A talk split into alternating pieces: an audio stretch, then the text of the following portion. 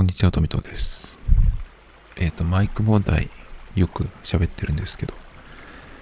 えっ、ー、と、最近はワイヤレスマイクをテストしてて、で、それがね、全然、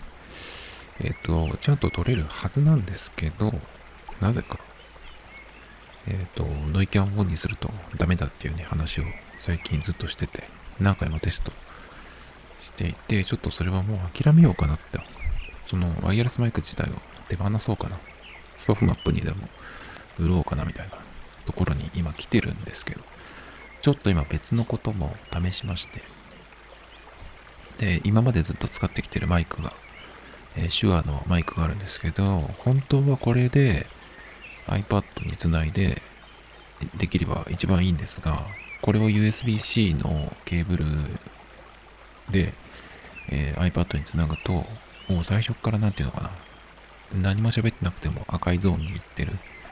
ていう感じでね、全く使えないっていう状態。で、メーカーとしても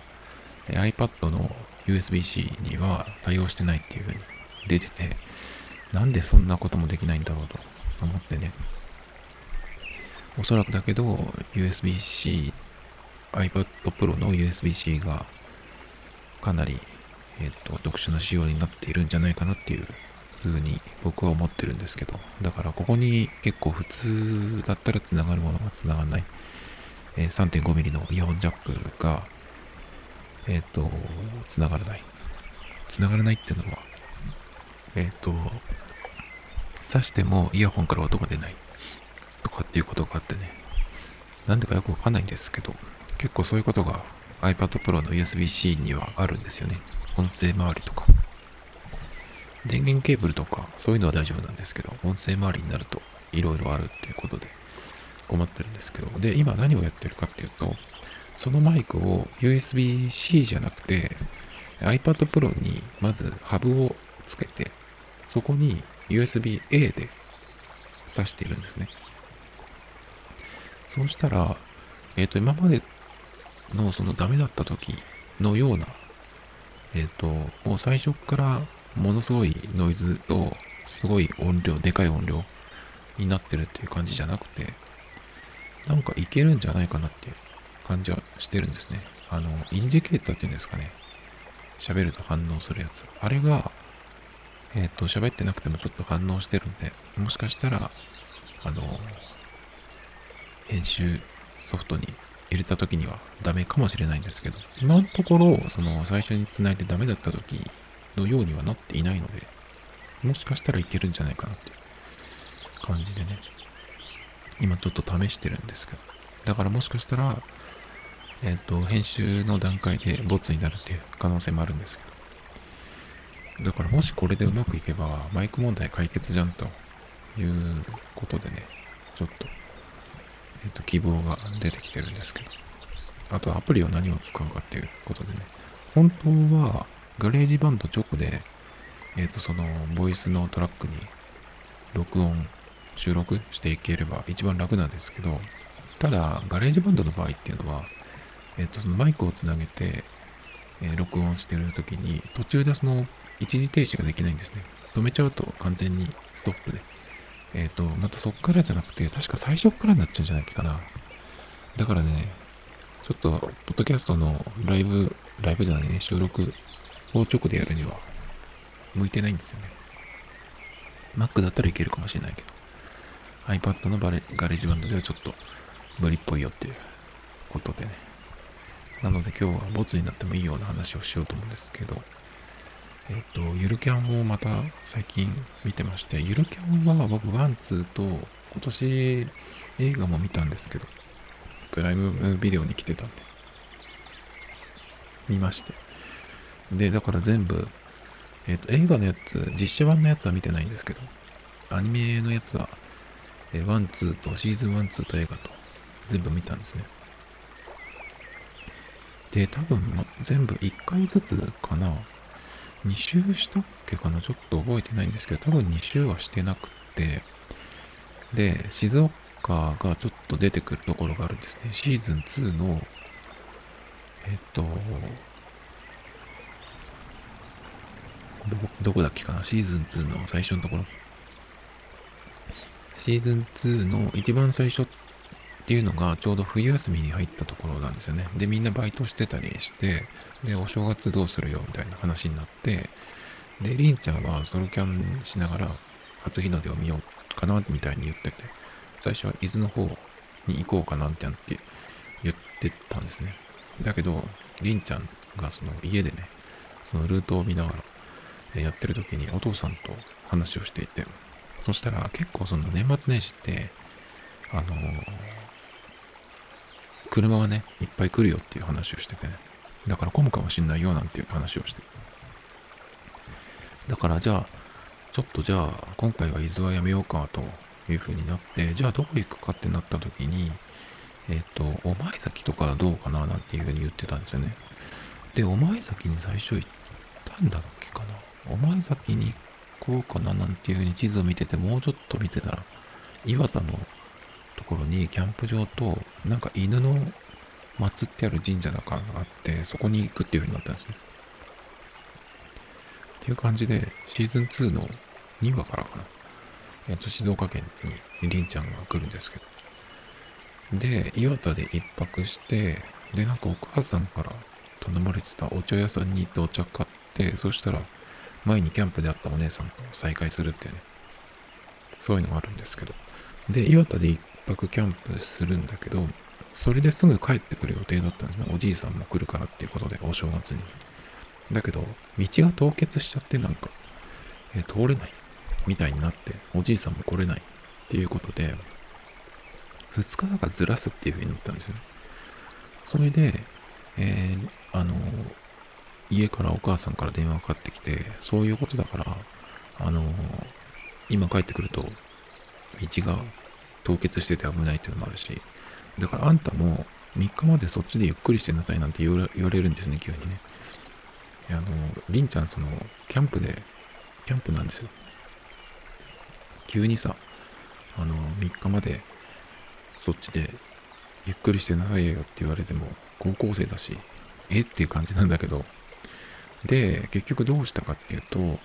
えー、その時になでしこと、えっ、と、連絡を取ったら、なでしこが、えっ、と、2日だか3日から浜松のおばあちゃん家に行くって言って。だから、来るなんつって言ってね、えっと、一泊泊まるっていう風になるんですよね。で、岩田で泊まった最初の日、岩田で泊まったのが大晦日から元日かな。だからそこで初日の出を見て、えっ、と、なで、なでしこんちのおばあちゃん家に行くっていう風になって、その日にすぐ行くんじゃなくて、えっ、と、1日の日は結局、浜名湖の辺に行くんですよね。なんて言ったらいいんだろう。浜名大橋っていうのが出てくる、出てくる、出てくるんですけど、そこの近く、あ、弁天島か。弁天島の辺で一泊キャンプをまたするんですよね。で、その次の日になでしこと合流するっていうのがあるんで、ゆるキャンシーズン2の2話と3話が静岡、浜松から出てくるんですね。ちょっとそこを見たいなと思って見てたんですよ。で、えっ、ー、と、まあ改めて見て、2人はどこを通ったのかなとかっていうのがね、ちょっといまいちよくわからなかったんだけど、えっ、ー、と、りんちゃんは山梨からどういうルートで出てきたのかわかんないんだけど、えっ、ー、と、岩田からその弁天島の方までは海沿い行って、で、そっから浜名湖沿いを、えー、上がっていって、北の方に上がっていって、なんていう駅だっけかなちょっと忘れちゃったんだけど、2つ出てくるんですよね。うなぎ食べたところもう1個出てくるんだけど。で、えっ、ー、と、その辺のね、やつをこう見見ていたら、そのりんちゃんが2回目、その弁天島のところで、えー、2泊目のキャンプをする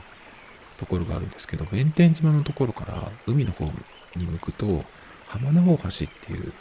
でかい橋が出てくるんですね。絵で見てもすごくでかい橋なんですけど、あれをちょっとなんか見てみたいなって僕も思って、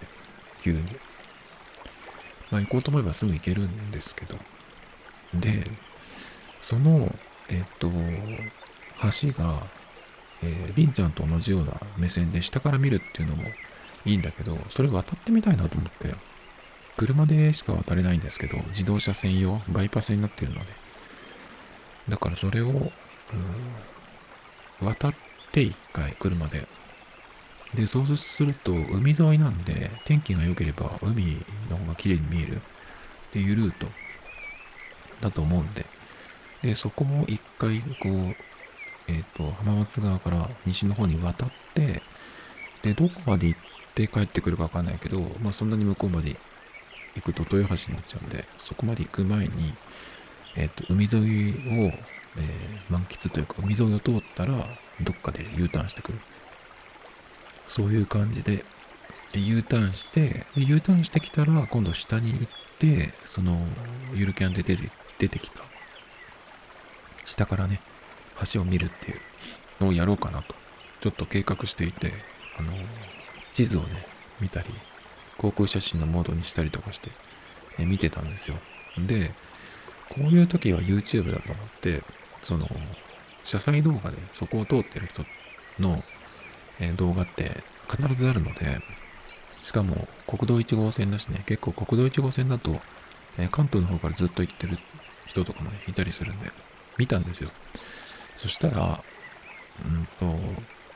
思ってたのと違ったんですよね。っていうのは、僕は思ってたのは、その、まあ、岩手とかそっちの方からずっと海沿いで来て、国一の、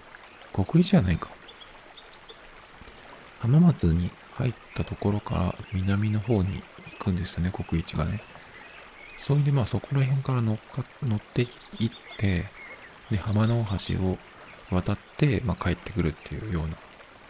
えー、感じでいたんですけど、その浜の大橋渡ってからのその海沿いの道、結構、その、なんていうの、防波堤、えー、波が来た時のために防波堤がになっていて、意外と海が見えるところっていうのが限られてる。これって結構ドライブあるあるで、あの、写真とか、例えば歩いている時、えー、車を自分が運転してない時に、その景色を見て、あ、ここを走ったら気持ちよさそうだなと思っても、意外と運転してみると、その、バイパスとか高速道路とかだと、壁とかね、そういうのがあって、あんまり外が見えない。で、まあ何より運転してるから、そんなに横見ながら運転するってわけにいかないし。で、結構、まあバイパスだと、うんと、法定では60キロ。だけど、まあもっと出てたりすることもあるんでね。あんまり出してると、どっかのオービスとか、覆面にね、捕まったりするんで、まあ60、60で行くのももちろんなんですけど。だけど60でも結構速いから、そうすると、意外とその海沿いを走って気持ちよさそうだなと思ってもね、結構見れなくて、壁ばっかり見てるみたいな感じで、えあっという間にそこの道が終わっちゃうっていうね、感じがどうやらしそうだなっていう、見てたんですよ、その YouTube でね。そしたら海が映るのが本当に一瞬とは言わないけど、意外に短いんですよ。で、地図で見てると、えっ、ー、と、僕がその見てたところだと、一番向こうまで行っても、なんとかっていう、塩っていう字が書いてある、ある道の駅があるんですけど、そこら辺までかな行ってもと思ったんですけど、その道の駅までも結構あっという間に行ってたんですね。その動画がもしかしたらちょっと倍速になっていたかもしれないんですけど、でも、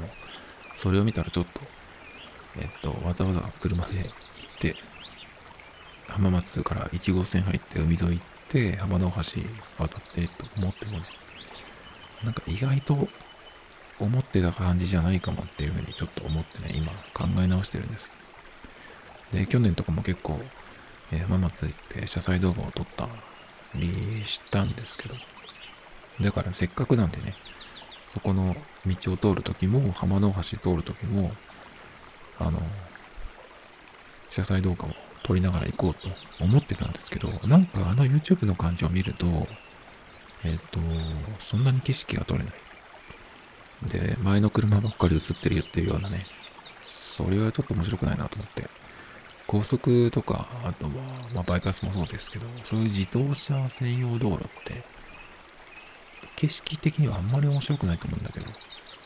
それだったら普通に下を走ってる方が、いろんなものが映ってね、後から見た時に、あ、こんなとこ通ったなとかっていうのがわかるんですけど、そういうバイパスとかだとあんまり変わらないので、ちょっともしかしたらダメかもしれないぞっていう感じですね。だけど下から見るっていうのは、いいと思うんですけど、でも下から見るっていうのも、アニメで見てるのではわからないっていうか、出てこないのが1個あって、それが特に今の時期はそうなんですけど、風が強い。もものすごい風が強いんですよ。浜松の秋冬って。遠州の空っ風とかってよく昔から言われてるみたいなんですけど、浜松駅降りた、えー、ところでもかなり風が強くて、前にホテルの人と話したら、朝、えっ、ー、と、風で窓が揺れて目が覚めたとかね、そんな話をしてくれた人がいたんですけど、やっぱね、風が結構強いんですよ。髪の毛なんかバサバサになるですよ、結構ね。台風とかじゃなくても、全然雨が降ってるような、ピーカンの時でもですけど。だからそれで、しかも海沿いに行くっていうと、えビーチから砂がすごい舞ってくる。中田島砂丘っていうとこに一回行ったんですけど、一番その砂丘の高いとこに行って海が見えるポイントに行ったんですけど、風がすごくてやっぱり砂が当たってすごい痛いんですよ。だから浜の大橋を下から見るって言っても、今の時期特にですけど、うんと、風が強くて、写真なんか撮ってる場合じゃないんじゃないかなっていう風になりそうな予感がしてんですね。なので、あの、ゆるキャンを見て、浜の橋に行きたいななんて思ったけど、車で行ったら、えっ、と、海がそんなに見れなそうだっていうのと、じゃあ下はどうかっていうと、下は風が強くて、砂が痛かったら見れないぞっていうね、ことでなんかそういう風になりそうだなっていう気がしてるので、ちょっとこう、なんていうのかな、トーンダウンしてきてるとこなんですけどね。で、ゆるキャンの、ゆるキャンの影響でもう一個あって、これはあの、いつでもできるんですけど、冬の間に外でカレーラーメン、カレー麺っていう風に、カレー麺っていう風にね、よくあの、ゆるキャンの中では出てくるんですけど、カップラーメンのカレーの、カレー味。それを見るとすごい食べたくなるんですけど、この間も夜そのゆるキャンを見てたらね、ちょうどそういうシーンが出てきて、2年ぐらい前かな、そのゆるキャンを最初に見た時から、冬に外でカレーラーメン食べたいなっていう風になってて、だけど僕、キャンプ行こうっていう風には全く思わないんですよね。ちょっとその、めんどくささっていうか、あとはそんなに僕自然が好きじゃないし、あの、映像で見てる分にはいいんですけど行、きたいなっていうふうにはならない。でも冬だったらまだその虫もそんなにいなそうだからね、いいかなとか思うんですけど、やっぱ冬は僕、冷え性がすごいあるし、トイレもすごい近くなるんでね、だから、とてもじゃないけど無理。だそうなると、え、ー、と、冬に外でカレーラーメンを食べたいと思っても、キャンプ行かない僕としては、じゃあどういうシチュエーションで食べるよって思ってたんですよね。手っ取り早いのは、まあこれ実際もうやったんですけど、どっか良さげな場所を見つけて、その近くにコンビニがあったら、コンビニで買って、お湯入れて、えそこに行くっていうのをね、実際やりました。だけど、えー、と先週だったんですけど、結構天気が良くて、お昼頃に食べたんですけど、まあ、あの美味しかった美味しかったんですけど、そなんていうのかな。まあちょっと広めの、えー、座るところがちゃんとある公園で、そんなに人がいない時間帯っていう感じだったので、まあ、うん、まあ良かったっちゃ良かったんだけど、でもそれでもね、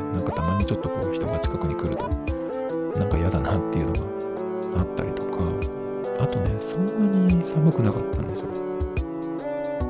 今日、明日で寒波が来るっていうような今時期、えー、に喋ってるんですけど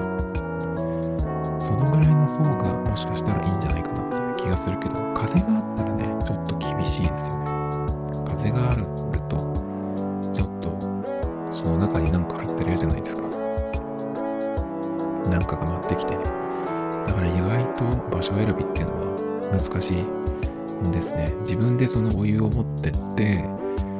作るっていうのが一番ベストだと思うんですけどなかなかそれもちょっと難しいかなと思うんでコンビニでお湯入れて移動する。だけどその移動するのもまあ3分か4分行っても5分ぐらい。で移動できる。ところじゃないと麺が伸びちゃうんで10分とか15分とかかかってたらね。でそれを持っていくのもあるしそのラーメンを持って歩いていくっていうのもねちょっと、えーじゃあどういう場所を歩くよっていうのもあるんでね。コンビニはまあいっぱいあるし公園もいっぱいあるけど風と人がどれくらいいるか座れて落ち着いて食べれるかっていうのを考えるとねまあどこでできるかって結構ちゃんと探さないとなっていう感じですね。Tomito Times Podcast. This program was broadcasted you, Anchor FM.